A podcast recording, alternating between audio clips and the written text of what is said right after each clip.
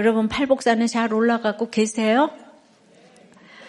참 낮은 언덕, 그 구름 같은 산이지만은 정말 오르기 힘든 산이 팔복산인 것 같습니다. 우리가 보기에는 참 쉽게 갈 것 같은 산인데 가기 힘든 결혼, 자녀, 회사 등의 목적지가 너무 멀어 보입니다. 먼저 예수님께서 그 산에 올라 앉으셨기에 이제 선택이 없어요. 팔복은 주님을 따라 제자가 된 하나님 나라의 백성만이 누릴 수 있는 이제 조건적 복이 아니라 일방적인 은혜로 주어지는 최고의 복이죠. 근데 주님은 이 복을 주시기를 너무 간절히 원하시는데 우리가 안 받아요. 가난과 애통에 이어지는 복은 오늘 온유의 복입니다. 팔복산에 올라가면서 온유의 복은 아주 중요한 성정에 속합니다. 온유하지 않고 팔복산에 꼬리 나기가 어렵지요. 그래서 오늘은 온유 한 절에 대해서 좀 자세히 살펴보겠습니다. 먼저 첫째로 온유는 십자가로 훈련되어져야 합니다. 5절입니다. 온유한 자는 복이 있나니 그들이 땅을 기업으로 받을 것이며 자, 온유하면 뭐가 생각납니까? 그렇게 온유로 이름을 지은 집이 많더라고요. 그렇게 지어 놓으면 그 사람은 아주 부담이 될 것 같은데요. 자고로 이름은 좀 겸손하게 지으면 좋겠어요. 개똥이 말순이. 예. 그런데 그 옛날부터 귀한 사람은 이름을 그렇게 지라고 해요. 그래서 우리는 그렇게는 못 짓고 큐티하면서 어, 신앙 고백으로 짓는 이름이 최고인 것 같아요. 자, 온유는 따뜻하고 부드럽다는 뜻이잖아요. 그럼 얼굴이 온유하고 배려심이 많고 공격적이지 않고 남의 말을 잘 들어주고 표정과 말씨가 온유한 것이 온유라면 우리는 팔복산에 앉아 있을 사람 아무도 없지 않을까요? 예. 아침부터 지금 싸우고 왔잖아요. 늦게 일어나니까. 그 교회 오면서 싸우고, 이제 또 차 안에서 싸우고, 마치고 또 싸울 예정이라 이게 온유라면 팔복은 이제 물 건너 갔습니다.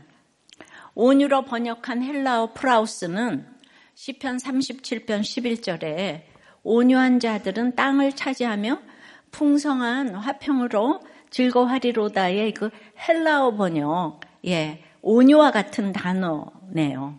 근데 이걸 히브리어 원문으로 보면은 아나윈이라고 이걸 온유로 번역하기도 하지만 이사야 61장 1절과 같이 가난으로 번역하기도 해요. 그런데 이 아나윈이란 단어의 기본 뜻이 바로 지난주 3절에 가난에 대한 웅크리다, 구부리다 와 같아요. 단어가. 그래서 가난한, 괴로움을 당하는, 겸손한, 온유한 등으로 사용된 단어입니다. 그러면 주님은 가난한 자와 온유한 자를 아무런 차이 없는 똑같은 내용을 지금 말만 바꿔서 말씀하시는 것일까요? 예, 그렇지는 않죠. 그러나 주님이 하나씩 달리 말씀하실 때는 예, 전체가 하나지만 또 하나씩 달리 말씀하실 때는 그 강조점이 다르고 우리가 생각해야 될 포인트가 다르다는 뜻이에요. 즉, 자기의 비참한 그 심령의 가난을 보는 사람은 다른 사람을 대할 때는 어떻게 대하나. 그게 바로 온유라는 거예요. 그러니까 똑같은 단어이지만 내가 가난한 것을 아는 사람은 타인에게는 그 가난이 온유로 나타난다는 것이죠. 이제 온유한 사람은 가난한 자보다 한 걸음 더 나가서 주님의 뜻대로 살고자 해요. 그러니까 주인에게 잘 길들여진 가축은 주인, 주인이 원하는 뜻대로 움직이잖아요. 마찬가지로 온유한 사람은 주님께 길들여져 주님 뜻에 순종하는 사람입니다. 그래서 온유의 이 뜻은 이래요. 그 들판에 야생마가 있는데 야생마 아시잖아요. 처음에 정말 앞뒤로 뛰면서 날아다니죠. 탁월하지만 근데 말을 안 듣기에 사납, 사납잖아요. 그래서 조련사한테 맡기면 오랜 훈련 끝에 조련사가 힘들게 훈련해가지고 이제는 사람의 말을 잘 듣게 된 상태를 말합니다. 그래서 달려 하면 바람같이 달리고 멈춰 하면 멈추고 오른쪽 왼쪽 전속력으로 달려 탁탁 치면 다시 바람같이 달리는 이게 바로 프라우스 온유의 뜻이에요. 그러니까 우리가 생각한 따뜻하고 부드러운 온유와 너무 다르지 않아요? 예, 물론 우리가 겉모습도 달라지긴 합니다. 그러니까 온유는 나약함이 아니라 그 능력이 뛰어나고 아주 강한데 거기에 그 거친 부분이 잘 다스려졌다는 뜻입니다. 본래부터 부드러운 말이 없어요. 오랜 세월, 세월 훈련하고 다스려야 하는데요. 요즘 이제 BTS 이후에 가장 핫한 걸그룹 10대의 유진스라고 하시나요? 음. 유진스가 글쎄 이러더라고요. 즐기는 것도 훈련이 필요하다고. 근데 세상에서도 그 10대 아이들이 그 인류가 되려면 그 연습은 지옥 훈련과 방불 하더라고요. 마찬가지로 훈련하지 않으면 말은 뒷발질 할 수도 있고 사람을 물 수도 있어요. 그런데 훈련을 통해서 힘차게 뛰어갈 발이 있어도 뒷발질하지 않고 거칠게 호흡하며 숨 쉴 입이 있어도 물지 않는 상태가 되는 것이 바로 온유라는 거죠. 그러니까 온유는 힘이 없는 것이 아니라 힘이 있으나 그 힘을 통제할 수 있는 상태인 거예요. 무엇으로 통제합니까? 나를 죽기까지 사랑하신 하나님의 말씀 때문에 내 입을 닫는 거죠. 내가 할 말이 있으나 입을 닫고 이혼할 수 있으나 이혼하지 않는 것. 나를 위해 주신 그 십자가의 무게로 내 생각을 누르고 하나님의 말씀에 순종하며 기다리는 이것이 바로 십자가로 처리된 온유입니다. 성품이 아닙니다. 그러니까 남편의 지위와 권세로 온유한 얼굴과 매너로 살았는데 남편이 없어지면 온유한 얼굴이 되기가 어려운 거죠. 예. 그러니까 집사님 간증하실 때 사모님 아니면 아줌마 남편 만나기에 따라서 제가 남편 없는 과부가 됐잖아요. 제가 사모님입니까? 아줌마입니까? 그러니까 온유는 자기 지위 뒤에 지위 뒤에 자기를 숨기지 않는 거예요. 지난주 뉴스를 보니까 대형 박목장을 가지고 있는 한 부부가 그러니까 부유한 예, 부부죠. 근데 생후 3개월쯤 된 곰 세 마리가 탈수 증세가 생겨서 죽을 것 같다고 좀 키워달라는 부탁을 받았어요. 그래서 반려견처럼 아파트로 데려가 젖병을 물려서 키우니까 너무 무럭무럭 자라는 거예요. 이제 너무 온순하던 곰들이 예, 그렇게 해서 이제 그 골프장 같은 그 방목장에 예, 집에서 키우다가 그렇게 해서 이제 예, 키웠는데 지난 주일에 4년 만에 한 번에 부부를 다 물어 죽였어요. 예. 그러니까 집에서 막 애지중지하며 사랑으로 키웠다고 곰의 본성이 변한 게 아니에요. 이 곰의 강함과 포악성은 조련사에게 맡겨서 훈련시켜도 될까 말까 한데 그냥 끼고 키우다가 변을 당한 거예요. 그러니까 여러분들 온순해 보인다고 온유가 아니에요. 곰은 4년이 마지노선이었나 봐요. 근데 그 거침이 전혀 다스려지지 않은 것이죠. 그래서 우리 미련 곰탱이라고 하잖아요. 그러니까 처음엔 다 다들 온유해요. 곰이 4년이나 온순했으니까 그걸 어떻게 아우 너무 곰도 사람이 키울 수가 있구나. 예, 곰은 4년이나 온순했지만 사람은 1년도 안 가서 포악한 본성이 나오잖아요. 아시잖아요? 허다합니다. 어려서 사랑으로 야단 한 번 치지 않고 키운 자녀들이 헐크로 변하는 경우가 부지기수죠. 도리어 매 맞고 자란 자녀들 중에 효자가 나오기도 하더라고요. 왜요? 인간이 악하고 선한 게 없다고요. 곰보다도 못하다고요. 그렇다고 때리라는 얘기는 아니지만요. 요즘 학교고 가정이고 체벌하면 큰일 나잖아. 예전에 매 맞고 컸을 때는 이런 일이 없었는데 예, 요즘엔 학교 폭력, 집에서 폭력 문제가 얼마나 잔인하고 심각한지 몰라요. 아시잖아요? 그죠? 엄부자모 맞는 말 같아요. 반드시 무서운 사람이 있고 받아주는 역할이 있어야 해요. 그래서 과부가 불쌍한 것은 한 역할밖에 못 한다는 거예요. 그래서 결론은 버킹검 또 이혼하지 말라. 이렇게 우리는 모든 것이 결론이 글로 갑니다. 이거 아무리 얘기해도 지나침이 없어요. 모든 드라마에 이 모든 건 이혼으로 결론이 나는 거예요. 예, 우리가 지금 아무리 외쳐도 부족해요. 매주일 외쳐도 부족해요. 가정을 지키는 게 얼마나 중요한지 몰라요. 적용해 보세요. 여러분의 온유는 성품입니까? 말씀으로 통제하는 온유입니까? 여러분의 가정은 엄부자모입니까? 엄모자부입니까?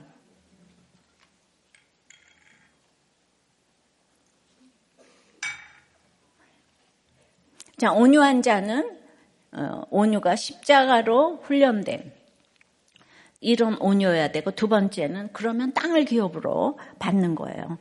자, 어, 땅을 기업으로 받을 것이며 땅을 준다고 하시니까 지금 귀가 번쩍 열렸죠? 부동산 등기를 내 앞으로 해준다고? 자다가 깨세요? 예. 그러면은 십자가로 처리된 온유를 얻은 사람들이 기업으로 받을 땅은 무엇일까요? 기업은 물려받은 유산이잖아요. 또 앞으로 내가 물려줘야 할 것이고, 예, 그러니까 잠깐 있다가 사라질 것은 기업이 될 수 없어요. 영원히 이어지는 것이 진짜 기업이잖아요. 근데 이 세상 땅은 샀다가도 잃어버리고 몇 중으로 소유권을 만들어서 아무도 못 건드리게 해놔도 지진 한 번 나면 다 없어지는 거예요. 예, 그래서 다윗이 사울에게 쫓기고 쫓겨서 아돌람굴에 숨어 있을 때 지은 시 시편 142편에서 예, 여호와여 내가 죽게 부르짖어 말하기를 주는 나의 피난처시여 살아있는 사람들의 땅에서 나의 분기시시라 하였나이다. 이때가 다윗이 다리 펴고 누울 땅 한 뼘도 없던 때예요.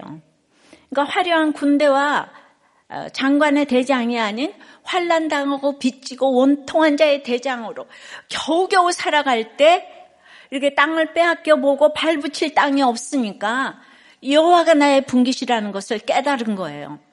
주님만이 나의 인생의 영원한 상급이시고 진짜 진짜 받을 진짜 땅임을 알게 된 것이죠.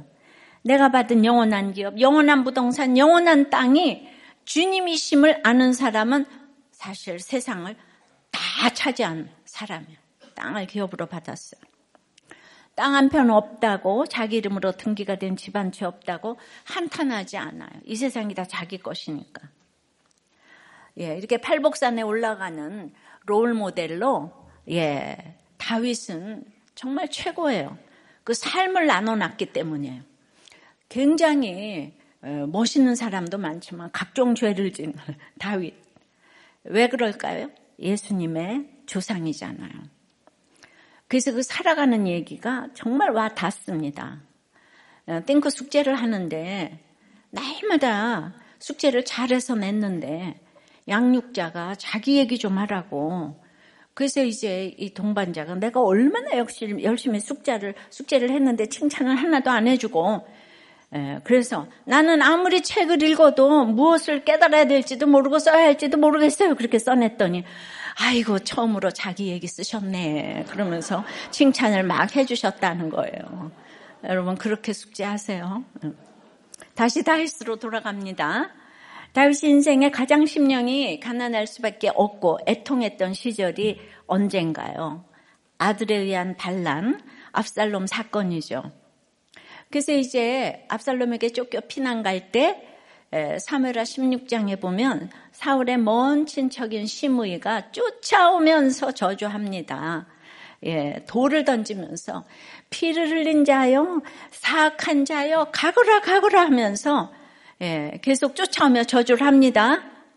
그 얘기는 네가 사울을 죽였기 때문에 네가 피를 흘려서 네 아들이 반역해서 화를 자초한 거다 이 말이에요. 이 저주를 해대니까 사울 쪽 입장에서는 이게 맞는 말이잖아요. 그런데 이 둘 중에 다윗은 예수님의 조상이라고요. 예수님과 맞서는 것은 사단이잖아요. 근데 사단은 듣기에 맞는 말만 합니다. 사울 쪽에 붙었다, 다윗 쪽에 붙었다 하면서 좋은 게 좋은 거지. 싸우는 거 딱 질색이야. 이게 온유가 아니에요. 사울과 다윗이 똑같은 사람 같으나 두 사람 중에 사울은 아니란 거 이걸 분별하는 게 온유예요. 그런데 이 세상의 지성으로 이게 분별이 안 돼요. 그러니까 이렇게 다들 싸우겠죠. 정치를 하면서. 예. 그러니까 이 말을 듣고 다윗의 신복 중에 아비세가 죽은 개 같은 저놈이 어찌 내 주 왕을 저주하리까? 내가 건너가서 저놈의 목을 베게 하소서. 이제 이런 욕설을 계속 드러내는 게 쉽지 않습니다. 우리 작은 한마디도 이 저주는 평생에 남아요. 지나가는 말로라도 넌 참 쓸모가 없구나. 네가 그러면 그렇지. 그냥 나가 죽어. 널 그냥 낳지 않고 지웠어야 하는데 아주 너 때문에 망했어. 이게 지나가는 말이지만 저주잖아요. 평생 마음속에 상처로 남아 있습니다. 이때 우리가 힘이 있으면 다 못 빼고 예, 우리 좀 복수하죠. 그런데 말이에요. 다윗은 그 아비세에게 이렇게 대답을 하는 거예요. 내 아들도 내 생명을 죽이려고 했는데 하물며 사울의 베냐민 사람이라 그가 저주하는 것은 여호와께서 다윗을 저주하라 하시니 그가 저주하게 그냥 두라. 이것이 바로 이럴 수도 저럴 수도 없는 가난한 자가 타인을 대하는 온유라는 거예요.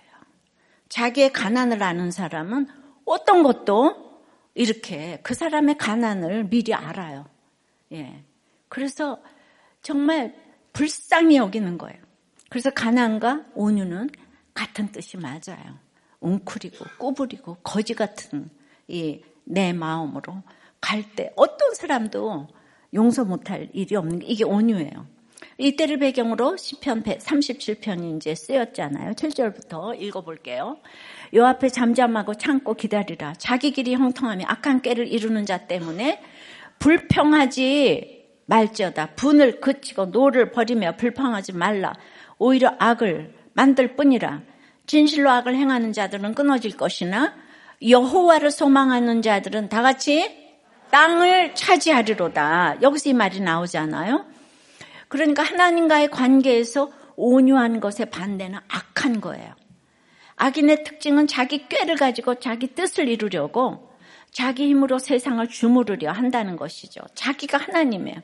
자기 생각, 자기 의지가 세상의 기준이고 자기 손에 있는 칼을 마구 휘두르고 하나님이 없다고 당당히 외치고 자신을 부자라고 여기며 애통이 없고 교만한 사람이 바로 하나님이 없는 사람이 악인이에요. 강도 살인자가 아니고 하나님이 없는 사람이 악인이에요. 악인은 나오는 게 악한 꾀밖에 없어요. 우리도 사실 다 이런 악인이었죠. 하나님의 특별한 선택과 사랑으로 각자의 부유함과 교만함이 깨져서 어, 육이 무너지는 이런 고난을 허락하셔서 이제 겨우 돌이켰을 뿐이에요. 그 돌이킴조차 우리 한 게, 우리가 한 게 하나도 없어요. 우리는 진짜 이 다윗을 생각해 보세요. 아들을 죽일 수도 살릴 수도 없잖아요. 이게 가난이에요. 돈이 없는 게 아니에요. 죽일 수도 살릴 수도 없는 거. 이거, 이거. 그러니까 우리가 하나님을 진짜 그냥 손, 손을 내밀 수도 없어. 그냥 웅크리고 꼬부리고 있는 거예요. 근데 주님이 손을 잡아 일으켜 주셨기 때문에 돌이켰어요. 그러니까 이제 누가 뭐라고 해도 내가 너무 인생의 바닥을 경험했기 때문에 이제는 주님께 나를 구해준 주님께 길들여지기를 너무나 원하는 거예요. 이것이 하나님을 향한 온유입니다. 그런데 내가 그렇게 주님의 손을 붙잡았을 뿐인데 여호와를 소망하는 자들은 땅을 차지하리로다. 온유한 자가 땅을 차지한다는 것은 바로 이런 배경으로 쓴 거예요. 그러니까 그렇게 살아난 경험이 있으니까 11절에 오직 온유한 자는 땅을 차지하고 풍부한 화평으로 즐기리로다. 이 세상 땅의 등기 소유가 내 것이 되지 않아도 풍부한 화평으로 이 땅을 즐기는 사람이 땅을 차지하는 사람이고 온유한 사람이에요. 내가 힘이 있지만은 내 발로 뒷발질을 하지 않고 여호와를 소망하면서 기다리는 거예요. 내가 나를 욕하는 저 원수를 멸할 수 있지만 항상 하나님이 허락하신 것이기 때문에 인내하는 거예요. 할 말이 너무 많고 너무 가고 싶고 너무 하기 싫은 것들이 많은데 말씀에서 목장에서 하지 말래요. 야생마 같은 내 생각을 하나님의 말씀에 맞춰가는 것이에요. 근데 이건 하나님에 대한 소망이 없이는 믿음이 없이는 불가능하잖아요. 예. 그런데 이렇게 시므이를 저주하게 두라 그러니까 잠시 후에 하나님께서 시므이를 복수해 주셨어요. 그러니까 다윗은 이 땅에서 바로 이게 천국의 모형인 다윗 왕국을 세우는 거죠. 온유한 자가 차지하는 땅, 바로 하나님 나라, 천국을 소유했으니까 더 이상 필요한 게 없는 거예요. 예, 팔복은 이미 이루어진 하나님 나라를 아직 이루어지지 않은 그 하나님을 가는 그런 이제 매뉴얼이라고 했잖아요. 그죠? 예. 예를 들면은 남편이 이제 첫사랑 여자와 문자 메시지를 주고받는 거를 봐서 어떻게 그럴 수 있냐고 하니까 남편이 당신하고 나 피곤해서 못 살겠다. 이혼하자! 그랬을 때 혈기 부리지 아니하고 내가 굉장히 가난한 심령으로 내 죄를 본다면 남편에게 나를 품꾼의 하나로 여겨주세요. 이러는 게 온유란 말이에요. 네. 또 남편이 자꾸 이제 외도를 하니까 주머니 뒤져보고 핸드폰 뒤져보니까 본인의 마음이 지옥이라. 그래서 핸드폰도 보지 않고 알고도 속고 모르고도 속고 이러니까 가난한 심령으로 남편을 대한 남편을 불쌍히 여기고 이 세상에 하나님을 모르면 악하고 음란한 것밖에 더 있어요. 그, 그 태도가 바로 온유라는 거예요. 나의 능력을 사용할 수 있는데 사용하지 않는 것. 이것의 능력을 여러분들은 좀 아셔야 해요. 네. 저, 저도, 저도 남편이 제 옷에 샴푸 한 통을 다 부었을 때 그걸 닦고 닦으면서 그 기가 막힌 사건 앞에 그때 저의 조련사이신 하나님의 말씀, 그 에스겔 말씀 벙어리가 되라. 앞벙어리 그 말씀 앞에 내 생각을 꺾고 가난한 마음으로 그저 입을 다무는 것 이것이 바로 온유예요. 그러니까 이제 중요합니다. 내 속에 성품이 변화되는 게 아니라 예, 외부에서 주어지는 하나님의 말씀으로 안재름을 안고 일어서려면 일어서고 내 생각이 조련사이신 하나님의 말씀에 조련되는 것이죠.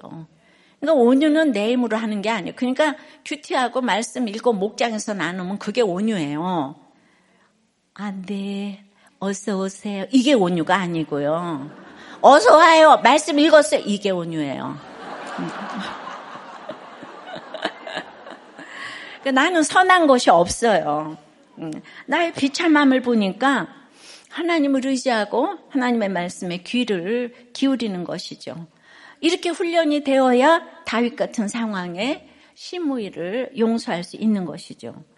근데 자기를 모르니까 가난함을 모르니까 괜찮은 사람인 줄 알고 무슨 피드백을 해줘도 들리지가 않는 거예요. 그러니 어찌 온유가 나오겠습니까? 악한 꾀로 복수할 생각만 하는 거죠. 그러니까 바클레, 윌리엄 바클레는 온유를 이렇게 말해요. 온유에는 부드러움이 있으나 배우에는 강철과 같은 힘이 있다. 우리 배우에 하나님이 계시기에 그리고 그 하나님을 소망하기에 우리는 내 생각을 꺾을 수가 있는 거예요. 그런데 이럴 때 내가 아니 그렇게 이제 어? 나를 저주하고 그러면 힘이 있고 능력이 있고 경험이 있다면 상대방 말이 들리겠습니까? 저주하는 걸 놔두겠습니까?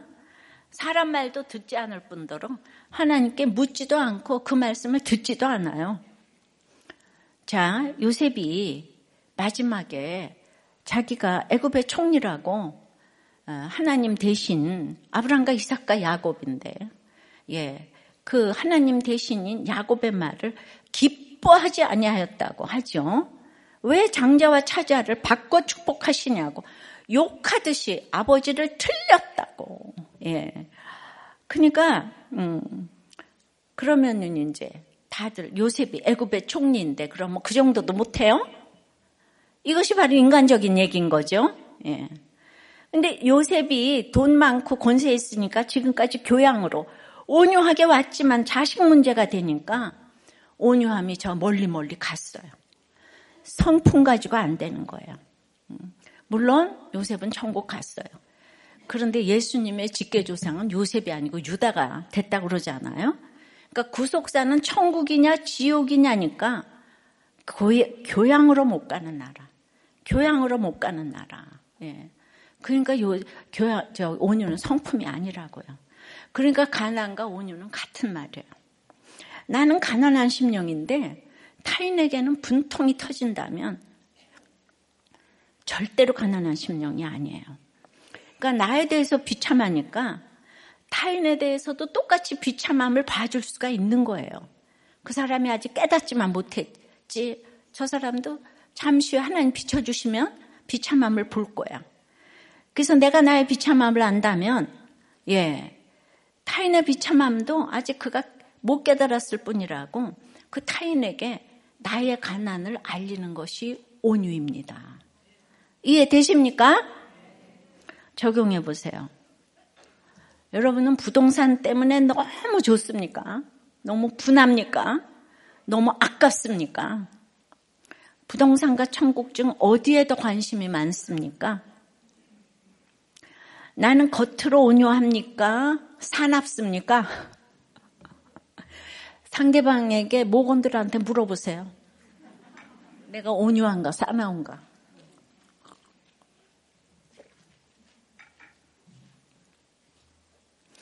자, 이제 온유는 십자가로 처리가 돼야 되고, 그러면 땅을 기업으로 주세요. 그럼에도 불구하고 세 번째는 가족 간의 온유가 가장 힘든 온유입니다. 예. 온유한 자는 복이 있나니 그들이 땅을 기업으로 받을 것이며. 민수기 12장 3절에 보면 이 사람 모세는 온유함이 지면의 모든 사람보다 승하더라 해요. 더하더라 해요. 그러면 가장 온유한 모세가 땅을 가나안 땅을 기업으로 얻고 그 땅의 주인이 되어서 그곳에서 살다가 가야 되는데 그 땅을 바라다 보고만 가는 모델이 되게 하셨잖아요. 그러니까 이 땅은 이 땅의 땅이 아니라는 걸 아셔야 되는데 자, 민수기 12장 전에 11장과 14장에 보면 백성이 모세를 돌로 치려는 상황이 있었어요. 그러면 그때 모세의 온유가 지면에서 승했다고 쓰지 않고 형제인 지금 미리안과 아론이 비방할 때 온유가 지면에서 승했다고 한 거예요. 가장 승했대요. 40년 왕궁 생활하다가 40년 광야 생활하다가 바로와 싸워서 출애굽을 했는데 민족 해방을 위하여 같이 동고 동락해온 아론 형님과 누이가 모세를 비방했어요. 이걸 누구에게 하소연하겠습니까? 믿는 자라면 집안 식구 일에 형제 일에 회개할 것밖에 더 있습니까? 그러니까 모세가 백성이 돌을 던진 것보다도 가장 가난한 심령이 됐어요. 그래서 너무 애통하게 됐어요. 그러니까 가장 온유하게 됐어요. 지금 온유가 가장 승하다 그러잖아요. 예. 그러니까 식구가 힘들게 할 때 가장 큰 온유가 나온다는 거예요. 맞지 않습니까? 예. 그러니까 예. 가장 힘든 싸움이 백성들이 돌로 치는 게 아니라 모세의 집안에서 일어난 가족 싸움이에요. 그러니까 이 사소해 보이는 일이 가장 힘든 일이기 때문에 온유가 지면에서 가장 승하다고 했어요.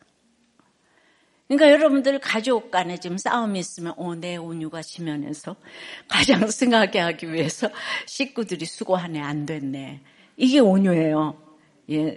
그러니까 속 그것도 겉으로 그러지 말고 속으로 내 온유로 온유가 승하게 하기 위해서 당신이 수고하네, 네가 수고하네, 할렐루야, 음, 이러고 예, 화평으로 예, 누리기 바래요. 풍부한 화평으로 할렐루야.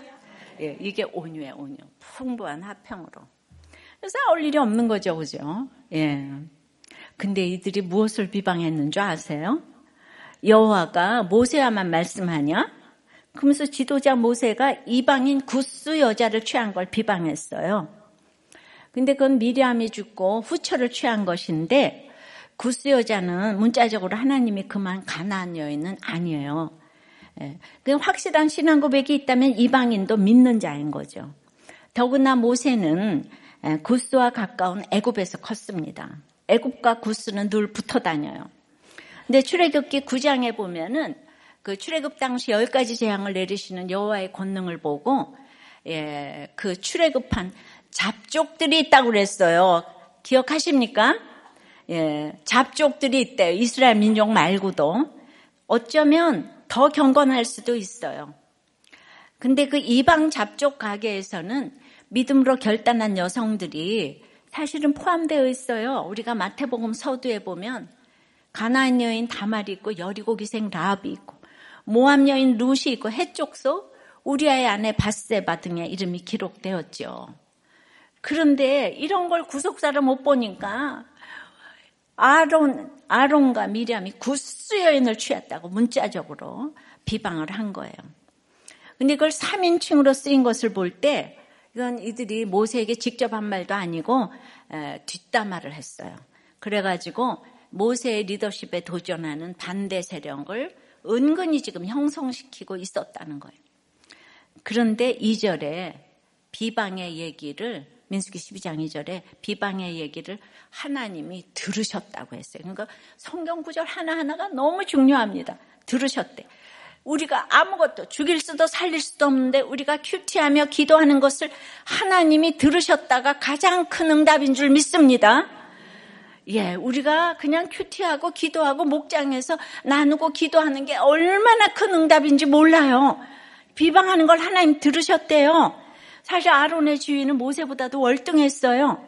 근데 자기가 형인데도 그 그냥 모세 영적 권위에 자기가 눌려 있어. 누가처럼 시기 하지 않으면 되는데 지위는 자기가 높은데 뭔가 말만 하면 모세 말이 맞아. 예. 그러니까 인내하기가 어려워요. 이 사람 온유가 없는 거죠. 근데 기회가 왔어요. 구스 여자를 취한 거죠. 예. 80년을 믿었던 아론이 지금 비방을 한 거예요. 그러나 모세는 온유하잖아요. 또 하나님께 기도하는 거예요. 하나님이 들으시는 거예요. 예. 그 사절에 보면 하나님이 들으시면 물러가실 때도 있지만 온유가 너무 승해지니까 갑자기 역사하셨어 하나님이. 예. 그래서 인내와 갑자기는 연결이 됩니다. 제 남편의 구원이 갑자기 이루어졌는데 끈질기게 인내하고 있으면 어느 날 구원은 갑자기 오는 거죠. 그런데 그 구원이 갑자기 이루어진 것이라고 해야 되겠습니까? 내가 끈질기게 인내하며 기도하고 있을 때 어느 날 갑자기 구원이 이루어진 거죠. 그러니까 갑자기와 인내는 다르면서 같은 말이에요. 가난과 온유가 다르지만 같은 말이에요.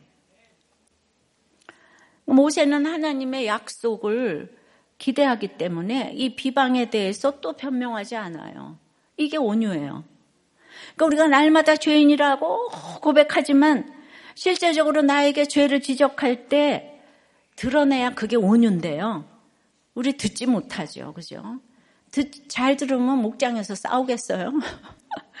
너무 온유하신 어떤, 예, 우리 저기 뭐야, 아, 집사님이 진짜 온유하신데 목장 때문에 돌아버려 이분이 정말 살 수가 없대요. 예, 예 그런 분이 있대요. 예, 정말 우리가 듣지를 못해요. 내가 억울한 일을 당해도 하나님이 갑자기 역사하지 않으시면 기다려야 돼요. 하나님이 찾아와서 그들에게 찾아가서 나를 변호해 주지 않으면 기다려야 합니다. 그러니 내가 가난하지 않으면 가난하지 않으면 기다릴 수가 없죠. 진정한 온유는 뭐라고요? 십자가로 처리된 온유. 성품이 아니라고요. 내게 있는 많은 재주라도 예수님의 능력만 나오도록 하는 것이 온유예요. 그러니까 온유는 다른 사람의 판단에 대해서 절대로 불편해하지 않아요. 억울한 환경 속에서 또 나를 반대하는 사람에게 죄를 범한 자에게 하나님의 말씀을 들을 때 전도할 때 공동체의 조화를 위해서 온유해야 하는데 나, 나의 벌거벗은 가난을 보지 않으면 힘들죠. 날마다 예, 옳습니다. 그러게요. 이게 온유예요, 온유. 그러니까 하나님이 들으실 것이기 때문에 모세는 참을 수가 있는 거예요. 예. 어떤 말에도 반응하지 않아요. 그 결과 어떻게 되죠? 즉시 모세를 비방한 미리암이 문둥병에 걸리게 되지 않아요. 그런데 모세의, 모세의 온유는 금세 또 미리암의 문둥병을 왜 중보하잖아요. 기분 말을 기분 나쁜 말을 듣고 참는 것도 온유한 마음이고 하나님의 때를 기다리는 것도 온유한 마음이고 미리암의 문둥병을 고쳐달라고 기도한 것도 예 온유한 마음이고 내가 가진 본래 마음으로는 이게 안 돼요. 예 내가 변하는 게 아니고 외부적인 말씀으로 인해서 앉으래 많고 서라면 섰고 이게 온유라 그랬죠. 말씀이 너무 중요한 거예요. 말씀대로 기도하는 것이. 유명한 설교학자 아더 핑크는 온유는 하나님에 대해 자기 고집을 꺾는 것이고 사람들에 대해 악한 의지를 꺾는 것이라고 했어요. 예. 그러니까 마태복음 11장 28절, 29절 수고하고 무거운 짐진 자들아 나는 온유하고 겸손하니 내게 배우라. 주님이 온유하고 겸손하시대요. 그러니까 우리는 온유하고 겸손한 자에게 배우는 거죠. 그러니까 남이 나에게 칭찬과 조롱을 했을 때 어떻게 반응하는가가 온유의 표본입니다. 나를 칭찬했을 때는 우리 인간이 악하고 음란하지 않아요. 100% 죄인이잖아요. 칭찬했을 때는 내가 선한 것이 없으니까 들을 말이, 들을 말이 아니야. 너무 또 앞에선 그러지 말고 들을 말이, 들을 말이 아니군요. 이러시지 말고 그거는 또 혈기예요. 음. 조롱할 때는 아 들어야 할 말이구나. 그럴 때 아 들어야 할 말이에요. 이렇게 반응하는 것이 온유예요. 예. 칭찬할 때 초를 치지는 말지만 속으로는 저거 내가 들을 말이 아니네. 이게 온유예요. 나는 가난한데 온유가 안 된다는 것은 애초에 가난한 심령 자체가 안 되는 거예요. 그러니까 팔복이 연결될 수밖에 없습니다. 적용해 보세요. 가장 비방하고 싶은 사람이 가족이에요. 공동체예요. 회사에 있나요? 나의 가난이 너에게 온유로 나타나는 비율이 몇 프로나 됩니까?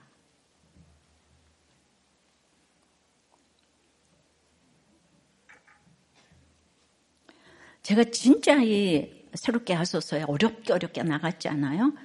근데 유튜브가 그 몰라서 무슨 이상한 자막을 띄웠다고 생각했는데 이제 알면 그걸 내릴 거다 싶어서 내용 증명도 보내고 우리 장로님들이 다 수고하셔가지고 그랬더니 그 유튜브 어, 뭐 관계자는 한국에도 없고 저기 어디 외국에 있더만요. 예, 그런 데까지 수소문해서 설명을 설명을 해도 그거 들었는데요. 제가 자살을 막는 사람이다. 방조하는 사람이에요. 자살 이용 막는 사람이다. 아무리 완전 절벽, 절벽. 저는 이번에 그 사건을 겪으면서 여러분의 각자 그 억울함이 너무 많을 터인데 저도 가슴을 치고 싶을 만큼 말이 안 통하는 것을 경험하니까 여러분들의 그 사소한 억울함이 막 채울이 되는 거 있죠. 예. 이거는 완전 거꾸로 얘기를 하는 거잖아요. 전 자살 맞고 이혼 막는 사람이잖아요. 근데 거기다가 이상한 시꺼먼 화, 뭐, 여기 자살 콘텐츠가 포함되어 있습니다. 예. 그런데 이제 AI 가라지가 원수가 되어서 우리 발목을 이렇게 잡을 일이 있네요. 예, 그래도 추수할 때까지 같이 가야 한다고 가라지를 뽑아내지 말라고 하잖아요. 인공지능이 너무 편리하니까 더 뽑아낼 수가 없, 잖아요 그죠? 예. 근데 제가 그 간증 프로가 나올 때 사단의 공격이 있을 걸 기도해 달라고 그랬는데 그 사단이 그냥 사람도 아니고 말도 안 통하는 예. 그런데 저는 앞으로 인공지능 때문에 이런 엄청난 사단의 공격이 있을 것을 예고하는 것이라고 생각합니다. 예. 정말 그걸 안 내려준다니까 그걸 또 내리는, 내려야 되나? 또 이제 그건 아닌 것 같고. 그러니까 이제 우리 힘으로 이혼과 극단적인 선택하는 사람들에게 이걸 정말 가서 퍼 날르시기 바랍니다. 우리 힘으로 AI하고 한번 대결해 봅시다. 예, 정말 우리는 이혼을 막아야 되고, 과정을 지켜야 되고, 이 선, 극단적인 선택하는 사람들을 다 막아야 되잖아요. 그렇죠? 예. 정말 제가 그런데 온유하기가 어렵더만요. 아유, 진짜 AI하고 싸우니까. 아유, 말이 안 통하는 게 제일 어려워. 진짜 온유에 우리들 교회는 청년이나 청소년이나 진짜 한 사람만 중심 잡으면 가정을 다 살린다 그랬잖아요. 근데 청년부에 어, 얘가 이제 결혼한다고 저한테 간증문을 보냈는데 기가 막힌 거예요. 예. 그 이 청년이 어떻게 지금 이제 살아났는 그 얘기를 좀 하겠습니다. 예, 가장 존경하는 아빠의 외도를 목격했어요. 예, 막 이 그냥 막 굉장한 예, 스카이 출신의 그냥 너무 인격적이고 이제 존경할 아빠 외도를 목격하고 막 사리를 느낄 만큼 분노했는데 갑자기 여동생 예쁜 여동생이 이제 고등학생 때 갑자기 뇌병변 장애우가 돼가지고 그 엄마가 막 한 5년 이상을 병원에서 살았어요. 아픈 동생을 간병하고 있을 때였기 때문에 이거 용서를 못 하는 거야. 예. 근데 그 사건을 보고 이 아, 아들께서 엄마가 목자임에도 이걸 감당치 못할 것 같아서 4년 3개월을 말하지 않았대요, 지금까지. 예. 그러니까 아빠도 연약하고 엄마도 연약하고 그리고 그 기회로 아빠에게 우리들 꽤네 번만 나오시라고 했지만 오셔서 비난하고 졸고 그러셨대요. 그런데 이제 그 4년 3개월 동안 여기 학생도 저도 한 번에 대학을 가고 한 번에 좋은 직장에 들어가니까 아빠하고 똑같이 또 그 길을 자기가 가더라는 거죠. 그래서 우리도 꽤 청년부에서 치리를 두 번이나 받았어요. 이 음란으로. 그러니까 이 자기가 그렇게 하고 보니까 말씀 없는 아빠보다 말씀 있는 자기가 더 악하고 음란한 죄인이구나. 이거를 깨닫게 되니까 아빠를 불쌍히 여기는 마음이 생겼다는 거예요. 아주 그냥 사리를 가지고 분노했다가 근데 이 아빠를 닮아서 얘가 그냥 연애 중독인 거예요. 예, 끊이질 않는 거예요. 예. 근데 우리들 교회는 항상 어, 교제 시작할 때 사역자들한테 가서 알리고 또 끝나면 가서 알려요. 왜냐하면 그렇게 알려야지 우리를 지키기가 쉬운 거예요. 그래서 반드시 알리고 그래서 또 다 헤어져도 아무도 교회 안 나가요. 전부 다 교회에 다 같이 댕기고 있어요. 네, 건강한 공동체라고 생각합니다.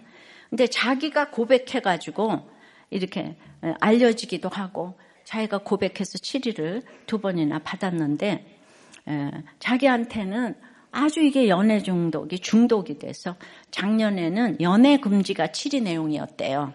예. 예, 그냥 그 가운데 그 엘더들의 처방, 목자의 처방을 너무 잘 따르고 그 가운데도 교회를 이제 한 번도 안 빠지니까. 근데 작년에 아울리치가 산 자매의 간증을 들은 거예요. 부모가 있었으나 고아처럼 자라고 평생의 언어, 정서적인 학대를 받은 것도 모자라 그 상급으로 폐암을 선물로 받은 자매라는 거예요. 근데 저렇게 당한 것만 있는 인생을 살아온 자매가 도대체 무슨 죄를 보았느냐고 질문을 하니 자기 연민과 이 자매 너무 힘드니까 우리들 교회를 너무 좋아하는 거예요. 그러니까 우리들 교회를 다니는 특권 의식이라고 그랬대요. 예. 그래, 그러면서 묻지도 않은 사명 얘기를 막 하는데 자기가 항암을 하지 않은 채 폐 4분의 1을 절개했기 때문에 주님이 남겨준 것이 있는 걸 깨달았는데 그것이 바로 아이를 잉태할 수 있다는 것이라고 어, 그래서 자신의 사명이 한 가정의 아내이자 엄마가 되는 것이라고 했다는 거예요. 그래서 그걸 깨달은 뒤로는 수치와 부끄러움 없이 마주치는 사역자, 직분자, 지나가는 지인을 다 붙잡고 신교제, 신결혼의 기도를 부탁하고 소개해 줄 사람이 없는지를 늘 물어봤다는 거예요. 전 이러한 배경 설명 없이 늘 신교제 신결혼을 기도하고 형제를 소개해달라고 말하는 자매를 봤을 때 예수님 앞에서 큰 소리로 외치던 맹인에게 조용히 하라고 했던 제자들 같은 마음이 들어서 속도 없다, 부끄럽지도 않은가 하는 마음으로 자매를 바라봤는데 그런 상황 가운데서 사명 얘기를 하는 폐암까지 걸리고 그랬는데 사명 얘기라는 자매에게 예, 그 믿음이 있는 그 한 사람이라는 생각이 딱 들어서 반했다는 거예요. 예. 그러니까 나이도 자기보다 많고 폐암까지도 걸렸다는데 예 여기는 그냥 이 잘난 형제가 딱 반했다는 거예요. 그래서 너무 교제하고 싶었는데 작년에 치리가 끝날 것까지 기다려야 되기 때문에 예, 만나지를 못하고 그 대신에 큐티로 주고받는 교제를 또 이 엘더가 이렇게 처방을 해주셔서 그 큐티로 주고받는 건 신의 한 수였다는 거예요. 그래서 2023년 올해 이제 1월 1일부터 이제 교제를 하고 가을에 이제 결혼을 하겠다고 저한테 주례를 해달라고 그랬는데 자 그러나 어, 아들로 상이던 부모님의 완강한 반대가 당연히 기다리고 있지 않겠어요? 동생도 아픈데 며느리는 폐암까지 걸리고 그러니까 이때가 지금까지 아빠의 외도를 4년 3개월 말하지 않고 있던 타이밍 예, 이때가 말할 때다. 예. 그래서 예, 지금 이걸 엄마가 들었어요. 예. 그랬더니 네가 4년 반 동안 피투성이로 버텨주었으니까 그걸 생각하면 엄마도 버텨야지. 아빠가 오픈할 때까지 기다리겠다. 그랬는데 그 얘기를 듣고도 엄마는 두 주일 만에 감정이 너를 떼어가지고 아빠한테 가서 랄랄랄라 해대면서 그게 다 드러났어요. 어. 그러면서 온 집안이 이렇게 난리가 나니까 결국 이 가운데서 부모님은 결혼을 허락하셨어요. 예. 근데 나는 이제 이 형제가 어렸을 때부터 이제 믿으려고 했지만 자기 연애 중독 너무 인정하고 애통했어요. 이걸 어떻게 끊을 수가 있겠는가. 그래서 치리 기간에 부목장에 가는 게 또 처방이라서 가서 목자님한테 내 연애 중독이 끊어질 수 있을까요? 그랬더니 그 저기 뭐야 목자님이 못 끊어요. 그랬대요. 아, 예. 그럼 어떻게 해요? 막 너무 낙심이 됐는데 더 좋은 게 있어야 된다고. 그러니까 주일 예배, 수요 예배, 큐티, 목장 가라고. 그래서 너무 또 안심을 했다는 거예요. 예. 그래서 이렇게 교회 나와서 모든 치리를 다 받아내고 윗질서에 너무 순종을 하고 중심 잡고 가니까 너무 치리도 감사하게 받고 그 다음에 이제 아빠를 불쌍하게 여기고 그 다음에 엄마가 목자인데도 감당하지 못할 걸 어떻게 아이가 이렇게 알 수가 있냐고요. 동생도 불쌍하게 여기고. 근데 여기서 이거 해줄 수 있는 것이 예배였는 거죠.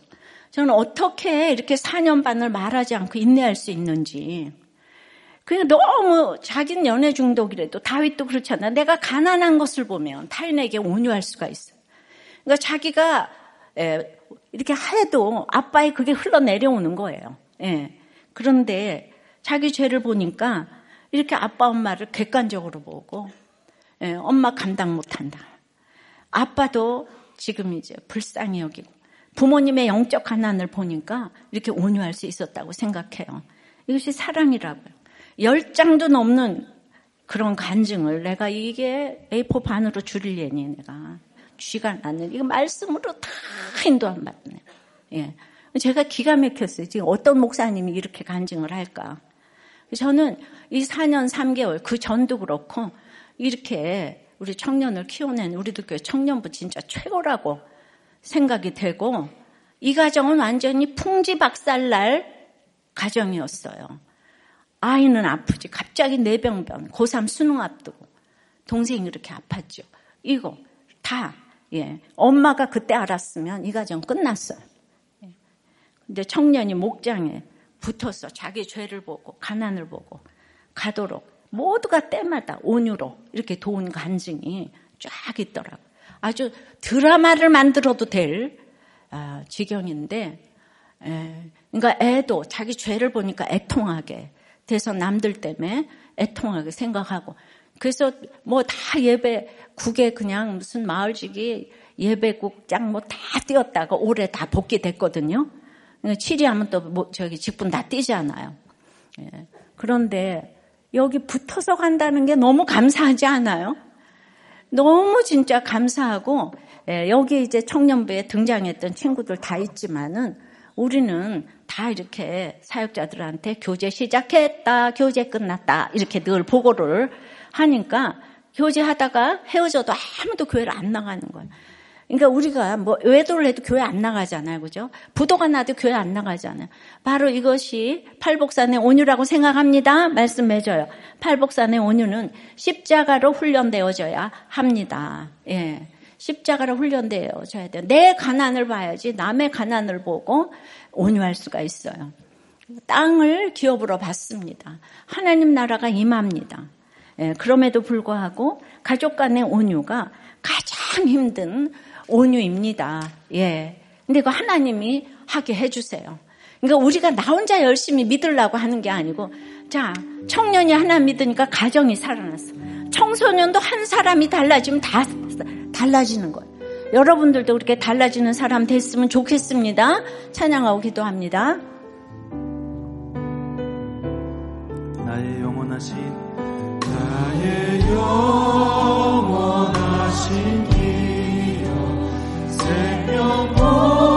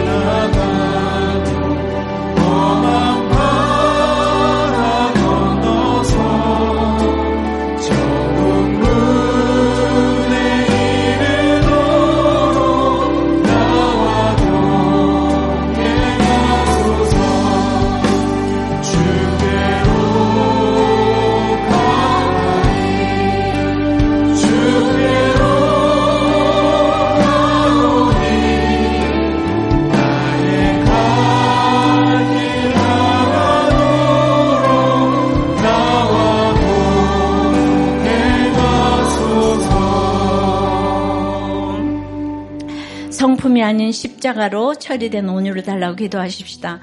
나에게 가난한 마음이 타인에게 온유로 나타나게 해달라고. 그리고 특별히 가족 간의 온유가 나타날 수 있도록. 그러므로 가족의 배신 때문에 너무 놀라지 않게 해달라고. 우리 튀르키의 지진 속에서, 예. 제가 작년에 튀르키의 목회자 세미나 인도하러 갔다 왔잖아요. 예. 제가 매몰될 수도 있었다는 생각을 하게 됩니다. 튀르키의 지진 속에서 세계 열방을 향한 메시지를 우리가 다 듣게 해달라고. 모두가 회개하게 해달라고. 그리고 그것이 하나님을 경외하게 해달라고. 매몰자가 다 살아날 수 있도록. 한 사람이라도 더 구할 수 있도록. 주여, 우리에게 이런 성령의 온유로 가득 찬 위정자를 허락해달라고 다 같이 주님 부르고 기도합니다. 아버지 하나님, 팔복산의 온유를 들었습니다. 우리가 가난을 보는 사람끼리만 살면 천국일 텐데 대다수가 그렇지 못해서 늘 갈등의 연속입니다. 얼마나 제가 설교는 입으로 잘했지만은 그것이 너무 갈등이라 이 수고를 면하고 싶은 생각이 들기까지 합니다. 십자가로 처리된 온유라면 제가 죽어야 하잖아요. 그런데 십자가에서 펄펄 살아서 피를 흘리고 있을 때가 많고 제가 또 죽은 줄 알았는데 기절만 한 적도 많습니다. 나는 간 곳이 없고 구속하신 주님만 계셔야 하는데 내가 살아있으니 주님의 온유가 나오지 않았어. 주여 상대방의 가난을 보며 내가 온유해야 하는데 이런 모든 것들이 쉽지가 않습니다. 주님 성품이 아닌 십자가로 처리된 온유가 아버지 하나님 나의 이 비참한 가난을 볼 때에 가능하다는 것을 알고 그렇게 볼 수 있도록 주여 역사하여 주시옵소서. 주여 저를 세워 주시옵소서. 저의 가난을 볼 수 있도록. 주님, 정말 저의 가난을 볼 수 있도록 저를 세워 주시옵소서. 저 한 사람이 쓰면 우리 교회가 다 술터인데 제가 서지 못해서 우리 가운데 너무나도 지금 이제 피를 철철 흘리는 우리가 많이 있습니다. 주여 저를 용서하여 주시옵시고 저를 세워 주시옵소서. 주여 튀르크에 몇 달 전에 갔다 왔어요. 제가 그 자리에서 매몰될 수 있었는데 주님 그 일이 남의 일이 아니고 내 일인 거 알게 하여 주시옵시고 세계 열방은 메시지를 듣기를 원합니다. 회개하기를 원합니다. 튀르키에도 회개하기를 원합니다. 주여 주여 하나님을 경외하게 도와주시옵소서. 그리고 이 온 생각을 아버지 하는 세계 열방과 우리 나라에 대한 생각을 제대로 할 수 있는 위정자 한 사람 성령의 이 팔복과 온유를 가질 수 있는 위정자 한 사람 허락하여 주셔서 차별금지법과 이런 태아생명보호법이 제정될 수 있도록 주여 역사하여 주시옵소서 예수 그리스도 이름으로 기도드리옵나이다. 아멘.